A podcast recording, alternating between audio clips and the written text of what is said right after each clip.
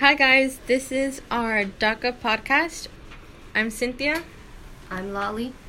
I'm Tariq. I'm Marlene. So, we're going to start off with the definition of DACA. DACA is a deferred action for childhood arrivals in an American immigration policy that allows some individuals who are immigrants in the United States after being brought to the country as children to receive a renewable two year period of deferred actions from deportation and become eligible for a work permit in the United States. So, what are the requirements to become a DACA recipient? Uh, you need to have proof you entered the United States before the age of 16 you have to have no criminal record in the past, demonstrate good moral character, or if you graduated from high school in the US or got a GED in the US too. Why is there so much controversy with legalizing the DACA hmm. recipients? There's a lot of controversy regarding legalizing the DACA recipients because a lot of people argue that they did in fact cross the border and that they aren't helping the US in any way when in fact they are. Oh, they should legalize all DACA recipients because they have been here their whole lives. In an article I read called Politico, it says I could be deported to Mexico, a country that is completely foreign to me. I'd have nowhere to live, no family to stay with, and no way to find work.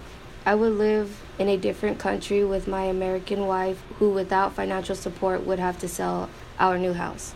This quote shows how DACA recipients don't know their homeland. They came to the, the U.S. as children. For them, this is their homeland. A lot of them have nowhere to go if they got deported. They have helped the economy. DACA People also pay billions of dollars in federal, state, and local taxes.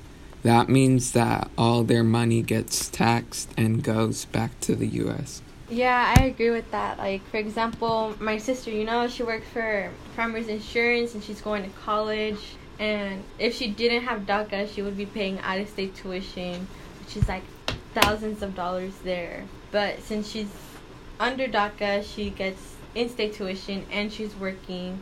So like you know like during tax season she does her taxes and she pays her taxes and all that money goes back into the US which helps the economy flow and all the other DACA recipients they do the same they all go to school and they all work so all that money that they earn it gets taxed and the policy has already provided a path to citizenship and itself like in this article, it's from NILC. It's for hundreds of thousands of immigrants, youth in our community. It has opened the door to communities to achieve their full potential. Since the article says, like, since all the dreamers already benefit from all the privileges citizens have, might as well all legalize them because they all are as good as an actual citizen. Yeah. Um, so since DACA already like provides that path to citizenship, it gives them like a work permit and they don't get to be deported. They're here legally already, basically. Like Lolly said in the beginning, they already all grew up here. They're all as good as a citizen. Some of them don't even know their native language. Also, here, the Morning Consult came out with a couple graphs of a poll that they took.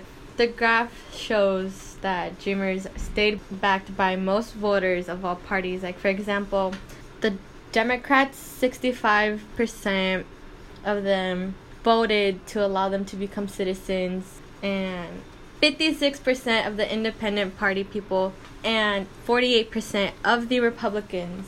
They all voted to allow them to become citizens. But even then, if some people don't even want them to become citizens, 21% of Democrats, 20% of independents, and 24% of Republicans voted to allow them to stay. And so the number of people in political parties, which come to 6% of Democrats, 11% of independents, and 22% of Republicans, vote so they could be deported. So to me, that means that most of all political parties want them to stay because they are the future of America, you know they all study they all work. They're doing the best they can. Some of them, as soon as they got DACA, they bought houses, they bought their first car. They're doing more than what some actual citizens are already doing. You know, like for example, I know a couple people that were born here, and all they do is just have welfare babies, and they're citizens, and they dropped out of high school. They're not going to college. They're purposely working little to no hours so they can qualify for food stamps. Week they have welfare babies, you know, like and the dreamers, you know, they're not doing that. They're having to show that they're actually working, that they're actually going to school, that they're gonna be something in life, which I think means a lot more to the U.S. Because citizens, they're over here not doing anything, claiming that they're stealing their jobs, but yet they're not working for it. They're not applying, they're just having welfare babies. And actually, the dreamers are the ones that are actually trying to make something of themselves in this country, which is going to benefit this country in the end.